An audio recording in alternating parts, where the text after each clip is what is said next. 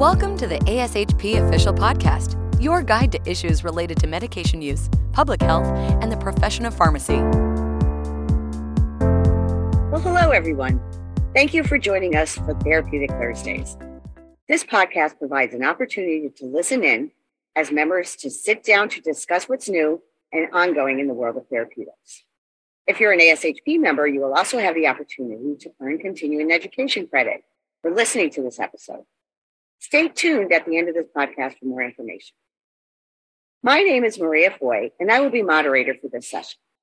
Our guests today are Tanya Uritsky, the Opioid Stewardship Coordinator at the Hospital of the University of Pennsylvania, and Stephanie Abel, the Opioid Stewardship Coordinator at the University of Kentucky Healthcare System. So today we're going to be discussing buprenorphine.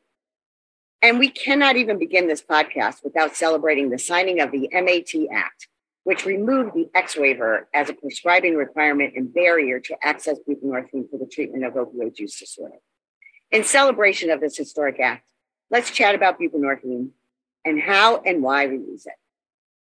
Welcome, everyone. So I'd like to start out by uh, with some questions for both Stephanie and Tanya. And my hometown of Philadelphia is now inundated with fentanyl in our opioid supply on the streets. So I was curious, is there any differences between heroin and fentanyl when dealing with the associated withdrawal? This is an excellent question, Maria. Thank you so much for asking this. There are definitely a few very important differences, and we'll cover a few of them today. I think the first and foremost is that fentanyl, as we all know, is a very lipophilic opioid. And I think that one thing that can be very confusing is that we oftentimes were taught in school, right, that fentanyl is a very short on, short off opioid. The problem is when you have a patient who's taking it at high doses chronically, because of that lipophilicity, it really likes to go to that adipose tissue and stay there. And so, for that reason, it's cleared over a very long duration of time.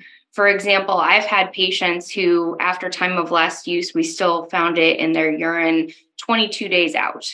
So we're seeing uh, very prolonged timeframes where this opioid stays in people's system. Also, it is very potent opioid, right? So it's significantly more potent than heroin. And we also have all of these fentanyl derivatives too that are even more substantially potent. So I think, in consideration of all of that, we are seeing that most of the supply that is kind of available across the country now has either at least a little bit, if not the majority of that supply, is tainted with fentanyl. So we're not really seeing a whole lot of heroin anymore um, down in Kentucky. And from what I understand, that's true for you all as well. It's primarily fentanyl as as the the sole main opioid that people are not only injecting but snorting and things like that. And so I think this is a very timely discussion, and understanding those key differences are going to be helpful to kind of lay the foundation for why we're talking about some of these different strategies for induction today. Great. So, has this changed? How has this affected how we start buprenorphine, and how do we dose it differently because of this? So that's a, actually also a very good question. So um, we've been learning a lot, and uh, I do practice in, in, Philadelphia, and so our drug supply is exclusively fentanyl at this point, and it's even changing, right? Different metabolites of fentanyl, um, different things that are added in, so different adulterants and so we're, we're challenged by all of these constantly dynamic you know changes and things in the drug in the drug supply. So the as steph nicely pointed out thank you just how um, fentanyl is different when used chronically than when it's used in single doses. We we know it's hanging around longer. When we go to give buprenorphine which um, is a you know a partial agonist and fentanyl being a full agonist when we go to give buprenorphine we run the risk of precipitating withdrawal. Um, in traditionally with heroin when we know it would have worn off you know after just a few hours or worn off enough that we could safely start an induction of buprenorphine without having that risk that or at least not as significant of a risk as we do now with fentanyl because fentanyl is just there longer. Um, and so it's we're, we're seeing that patients are at a higher risk if we're using traditional starting doses traditional methods of starting buprenorphine uh, just due to the presence that we have more fentanyl hanging around for a longer time Um, so then what it kind of translates into is, you know, people talk. And so uh, amongst individuals, the patients are saying, coming saying, you know, I, let's just say they got people buprenorphine on the street and they had just used fentanyl recently. They started to feel some withdrawal and they got some buprenorphine and they took it and it made their withdrawal worse. Right now, they're going to be very hesitant to use that again or to have us give it to them in any capacity. Um, and so that not just that, but they may have presented to a hospital and they may have also been given buprenorphine or said, yeah, I want to start buprenorphine. And, and they, they go ahead and do traditional induction, not realizing that fentanyl was on board or um, not being aware that it might be an issue and ending up precipitating withdrawal in those individuals. And precipitated withdrawal is extremely uncomfortable. Um, you go from mild withdrawal to extreme severe withdrawal very quickly, hard to treat, and you know very traumatic. So um, the patients and are saying, I don't want to do that again. Don't give me buprenorphine, right? And it takes quite some effort if buprenorphine is really the right um, MOUD for that individual to get back to saying, yeah, okay, you know what, I think I will try that. And we do have different ways of doing this now. So uh, there, you know, we can talk about, and we will talk a lot more about low dose inductions and how hopefully we can build trust with individuals who have experienced this before or who are fearful of starting buprenorphine um, by you know treating their pain and treating their withdrawal and getting them more comfortable treating whatever they're presenting with. Um, and then they'll let us work with us to start it in a safe way where they will be a lot less likely to have an instance of precipitated withdrawal. Um, so i'm going to actually stop there because i'm going to kick it back over i think to steph for some discussion uh, a little bit more on on the induction methods. So, what other methods are available then? If you know, we usually do traditional induction with two to eight milligrams of buprenorphine and continue to dose as um, as their withdrawal appears. So, what's the other method then that we can use in these patients if we're worried about precipitated withdrawal? Absolutely. So the the one that I'd really like to focus on kind of most today, and I think is the star of this episode, if you will, is low dose or microdosing induction. Also, it's been known to be called the Bernese method. And essentially, the premise here is that you are trying to avoid precipitated withdrawal and opioid withdrawal symptoms in general by minimizing the amounts of buprenorphine that you're kind of putting on board. So I like to think of this as kind of a a cross titration, if you will. So essentially, we continue the full agonist opioid as well as starting these microdoses of buprenorphine. And we'll talk a bit later about what specific strategies and formulations are available to do this. Well, while we're kind of increasing our buprenorphine doses and and very gently, if you will, kind of kicking those full agonist receptors off of the, the mu opioid receptor, we are essentially decreasing also that full agonist over a period of time as well so that it's a more gentle way of doing it and we're really avoiding that that precipitated withdrawal. And i also wanted to make a comment that not only is this probably a better patient centered care way of doing things because we're avoiding that physical and psychological distress and discomfort.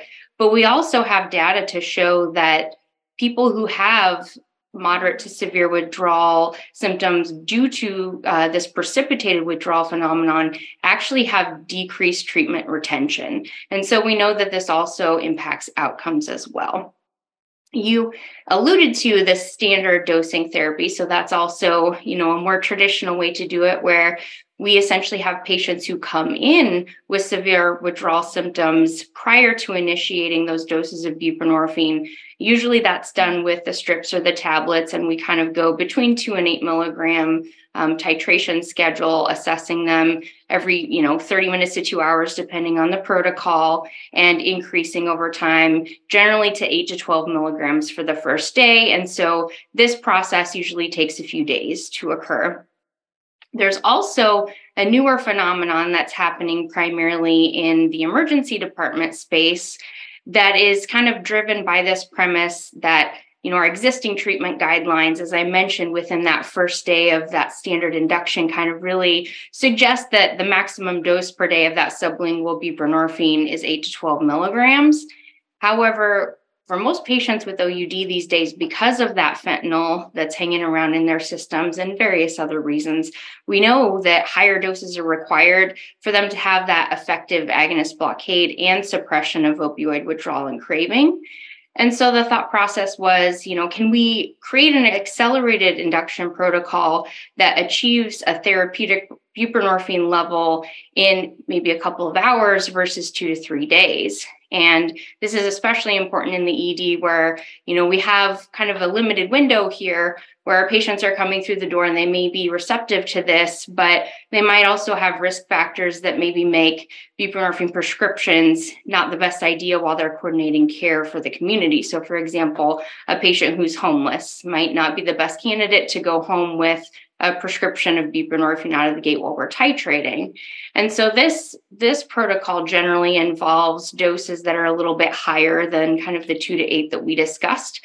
And in the literature and case reports, I've seen things from starting with kind of 8 to 12 milligrams all the way up to 24 milligrams. Usually they're reassessing their patients a little more frequently, so about every 30 minutes, and then giving those higher doses.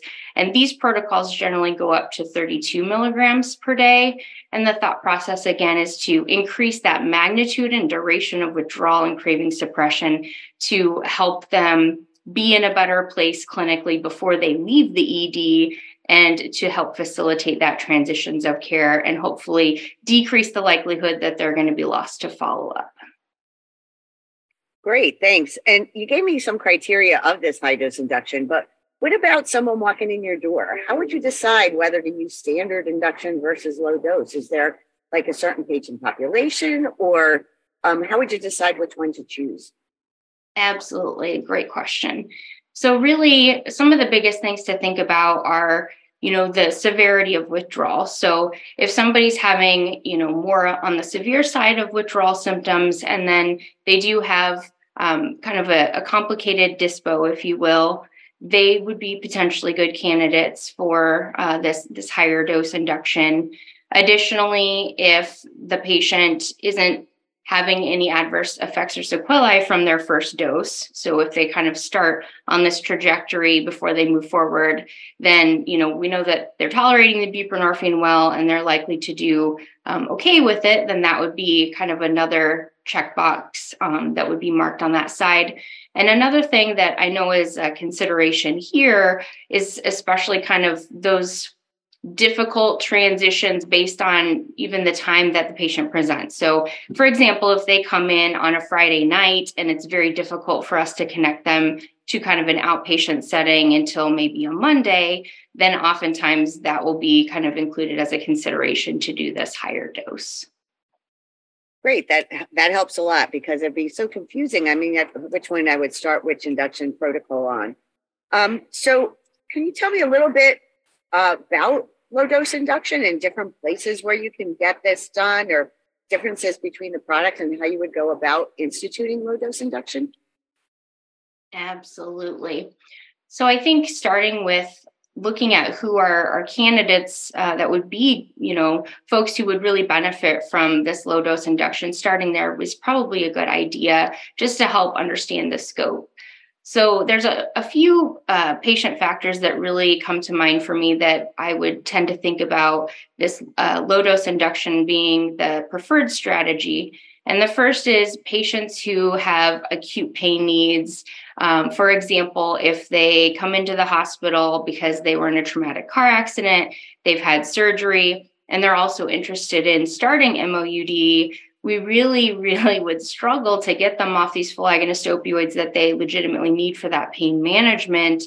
You know, we'd have to get them tapered completely off and then have them go through that destabilizing period of withdrawal. So, for those patients, it's really a helpful tool to help not only continue to treat their acute pain, but also get them on an effective MOUD regimen, ideally before they even leave the hospital. So we're kind of setting them up for success, not only with their pain management, but with the treatment of their opioid use disorder. The second patient population is those who are, you know, primarily uh, fentanyl users, which, as we mentioned, really a lot of the supply is primarily fentanyl these days. So I think some things to consider would be people who use very regularly at higher doses, and particularly those who are injecting instead of uh, maybe recreationally snorting, for example. And again, that's because of the highly lipophilic nature and that it gets sequestered. And so it's cleared so slowly from the body. There's been case reports of patients having uh, precipitated withdrawal with standing with starting standard induction days and even weeks after stopping their fentanyl. So this is a, a very helpful tool to get um, those patients onto effective treatment as well. And then lastly, another kind of niche population would be patients who are on methadone therapy for MOUD, or maybe even they were on methadone therapy for, you know, cancer related pain or something. And we are now transitioning them to buprenorphine management for the treatment of both their pain and um, opioid use disorder. This isn't necessarily something that's highly recommended for us to transition people who are on stable methadone. But if there are patient specific factors that would warrant that transition, again, it'd be very medically destabilizing for them to kind of stop that methadone treatment have to take you know a week potentially longer um, to wait for that withdrawal period to kick in and then you're really concerned about things like resumption of use and kind of abandoning this swap altogether which is very concerning for patient retention Great, thanks. I did have a patient that I had to transition off of methadone to be because of his cardiac status it isn't the easiest thing to do. It's easier to transition to to methadone, but with um, you know, I don't know about where you're at, Stephanie, but in Philadelphia, oftentimes it's hard to get people into a rehab on methadone, into a drug rehab. So a lot of times, you know, they we want to try to get that buprenorphine therapy in order to get them into an inpatient rehab. Um, so thanks for all that information. That's really um, helpful. Sure, thanks. I've also actually had um, you don't mind, like to chime in. I've had to do it for QTC prolongation um, a few times at least in our hospital. Uh, so that's been a very important kind of role where we had to kind of, you know, make that transition. And we did it almost seamlessly. Actually, the very first patient that I did a low dose induction with, on, whatever you want, term you want to say, was on methadone. I went from methadone to buprenorphine. And I think um, it is more challenging the higher the doses of methadone. So, like this patient was on like 60. You know, when you start getting to 120 and 200 and these really big doses, is a much more challenging uh, situation. But I think in a hospital setting, we are fortunate because we have medications and we have all this extra monitoring. So I do think we're very, very fortunate to have these other tools. The low dose induction is, is such an important tool now that we have in our toolbox. So thank you guys for exploring that and explaining that so nicely. Yeah, my methadone patient was 120 a day, and it did. I did have to slow the buprenorphine induction taper slow a little bit due to withdrawal symptoms, but because we had able to do that in hospitalized setting with all those meds for symptom management, it really went fairly smoothly. Considering it, you know, it took a little bit of time, so um, it can be done. so, um, you know, we're talking about people coming in and, and looking at the, their level of withdrawal before we know whether to start buprenorphine. So, how would you know when to start it? Um, is there tools that we can use? And do you see anything else that may complicate your withdrawal situations? That's a great question. Thank you, Maria. Yeah, I mean, I think it's complicated is like the underlying theme here. Um, it's getting more and more complicated as we go, but we typically will measure, you know, a level of withdrawal using the clinical opiate withdrawal scale or the COWS, um, as commonly referred to.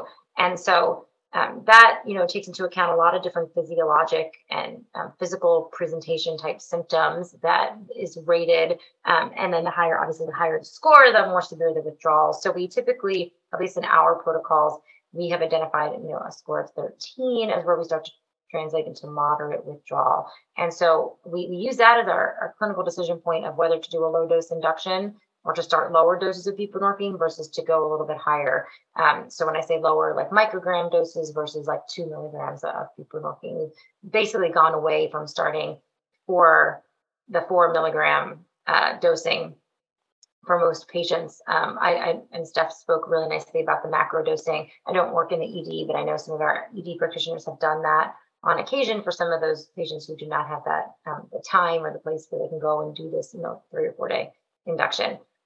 Um, so we will again use the the opiate withdrawal scores to understand kind of how severe their withdrawal is. We don't ever want them getting to scores like 36, right? They're really high numbers, and that's not that's not something where someone's going to stay for the most part. They're pretty much miserable, and they're they're trying to get relief of that very quickly. Um, so other things that are complicating things are obviously polysubstance use. And in the area where I am practicing Maria as well, uh, just about everything is polysubstance use nowadays because uh, of the adulterant xylazine being in the, the drug supply. Um, and xylazine is, you know, a horse tranquilizer or a large veterinary animal tranquilizer that uh, was actually started to be studied in humans and was stopped because of all the intolerances and severe adverse effects like hypotension and um, very large wounds that were not uh, ideal. So now we're seeing a lot of wounds and wound care management that is needed. And so there's a significant amount of pain um, uh, related to these wounds, in addition to then a withdrawal syndrome. Xylazine being primarily an alpha 2 agonist has an alpha 2 agonist type of um, withdrawal syndrome, but it also has other receptors that it hits too that I think uh, it's very, um, we're not well understood, right? Not well studied in humans. And, and so we see agitation, anxiety, other things that can really complicate even our measurement of opiate withdrawal. Um, and may even falsely elevate our opiate withdrawal because we're seeing, you know, it due to a different substance, but unable to figure out which one that is. So um, that has made it very interesting. We, you know, we use clonidine as able. Of course, the vital signs can limit us on that. Um, if patients are going to critical care settings, we'll use dexmedetomidine. Um, I've if it's really refractory, people will use Ativan or uh, you know different benzodiazepines. That also, um, I've had some good success in refractory cases of using things like olanzapine or quetiapine uh, to really kind of get people to settle down. It doesn't have to be for long term, but it has, has helped people stay to get through those severe symptoms.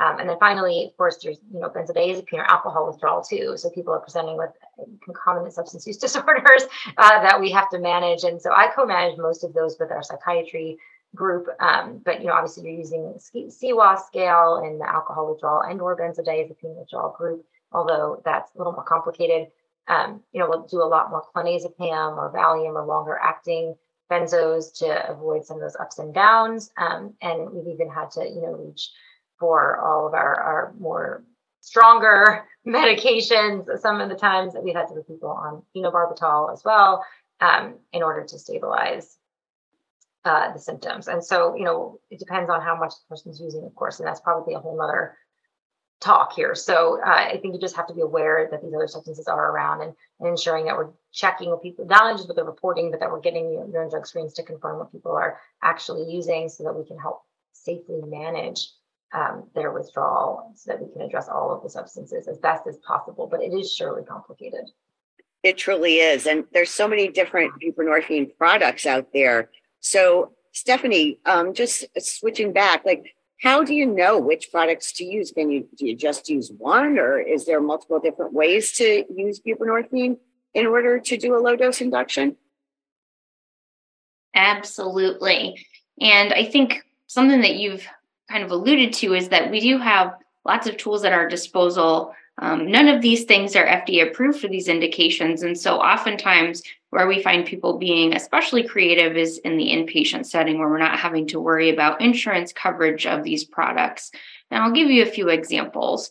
So, in addition to kind of our standard sublingual products that we all are fairly familiar with at this point, there's also a lot of protocols on the inpatient setting that use buccal formulations and specifically things like Belbuca, where you kind of start dosing with maybe 150 to 300 micrograms, and then you increase that dose over a period of time. And again, you know, you're you're giving that full agonist opioid at the same time and kind of cross transitioning those. Another really helpful tool is the transdermal patch, which again is only approved for pain management. And, and you can start patients on either the 10 mics per hour or the 20 mics per hour patch and kind of let that uh, get into a steady state rhythm, provide something that's consistently on board, and then continue to give them some buprenorphine doses above and beyond that before you were to take the patch off. Depending on the protocol, that's usually somewhere between you know two days into potentially even a week. And then there are, are also groups who, you know, don't have access to either of those options on the inpatient setting yet. And so there are also some case reports of folks successfully using the IV formulation um, dosed periodically, so about every six hours, and looking at kind of the bioavailability between what our sublingual products, transdermal products, and the buccal formulations would be um, versus the IV. That seems to be something that has has been able to be a successful strategy uh, for those institutions that don't necessarily have those other options on their formulary as of yet.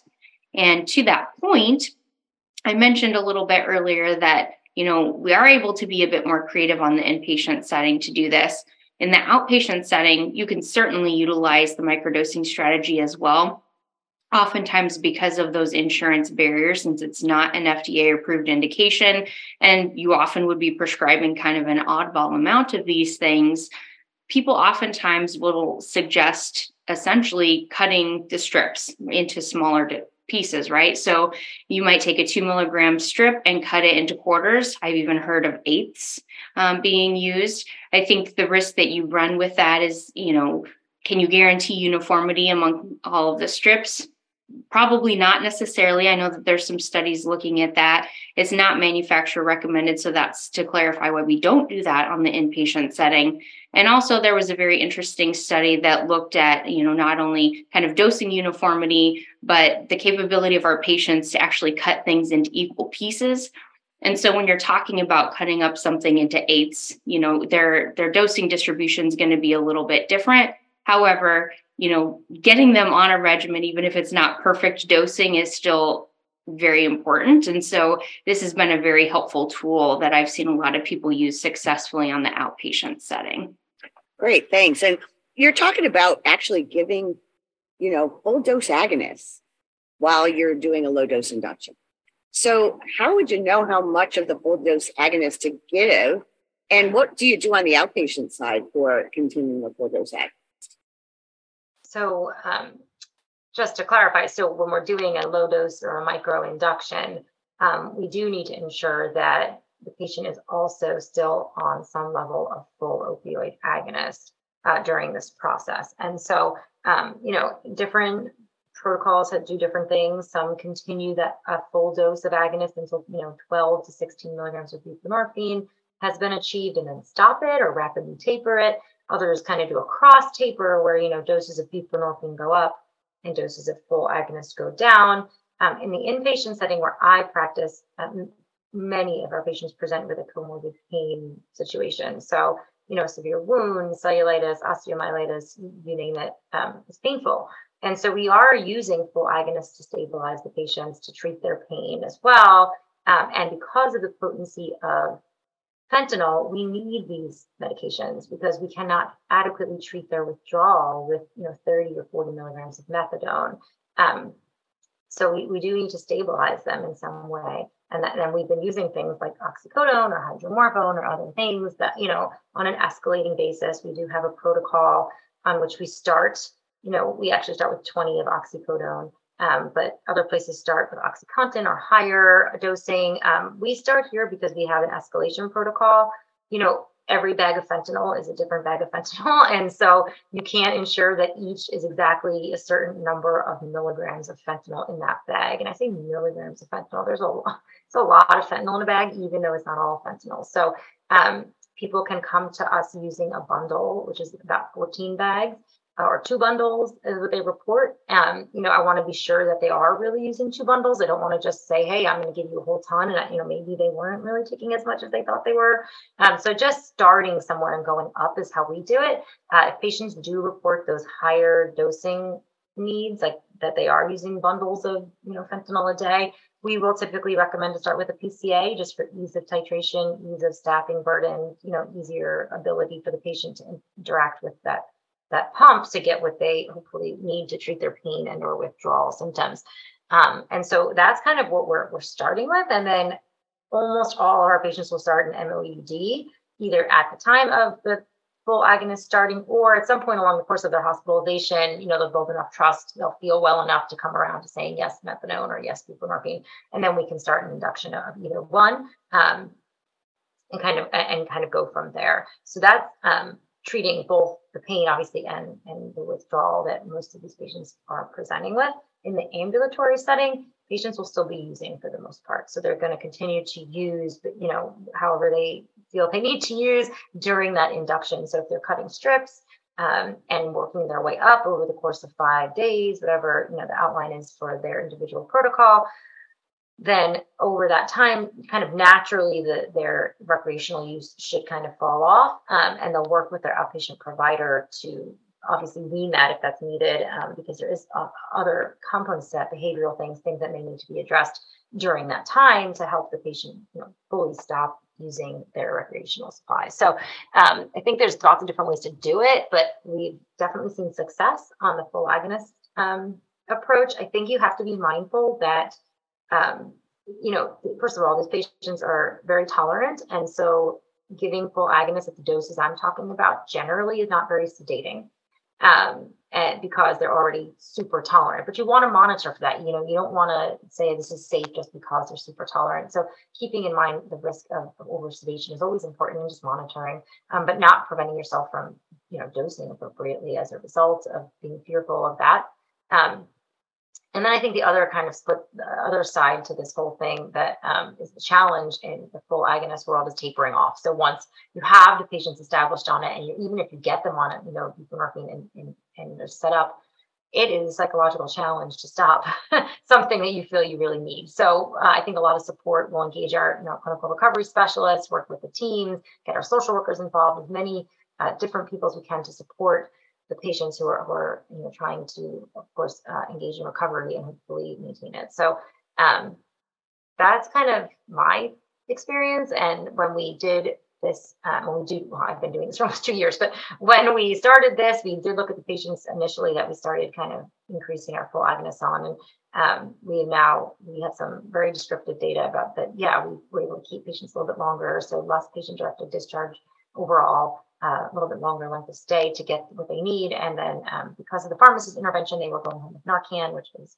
huge, huge, huge harm reduction uh, and highlights the role of the pharmacist, uh, which is really important, of course.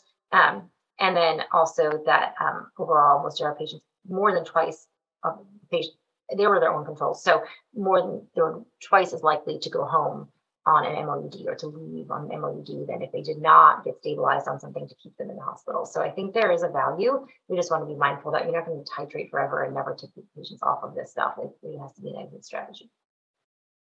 That's great. And I agree that the exit strategy, a lot of times setting up those realistic expectations at the beginning of the taper can be um, really good. And especially when you develop that trust, they trust that it's worked for other patients in the past and it can work for them. So, you know, that's all the time we have today, guys. And thank you to our guests for a great topic, great discussion today. And for our ASHP members, you can find additional resources and earn free continuing education credit by visiting elearning.ashp.org slash podcast. Please note that the credit for this podcast will expire two years after the date that it is published. And finally, if you haven't before, I encourage you all to check out the member exclusive offerings on the ASHP website, including resources centers for ambulatory care, critical care, nutritional support, opioid management, infectious diseases, and more. And if you enjoyed today's episode, be sure to subscribe to ASHP Official through your favorite podcast provider. And see you again next time. And thank you again, guys, for a great discussion. Thank you for listening to ASHP Official the voice of pharmacists advancing healthcare. Be sure to visit ashp.org forward slash podcast to discover more great episodes, access show notes, and download the episode transcript. If you loved the episode and want to hear more, be sure to subscribe, rate, or leave a review. Join us next time on ASHP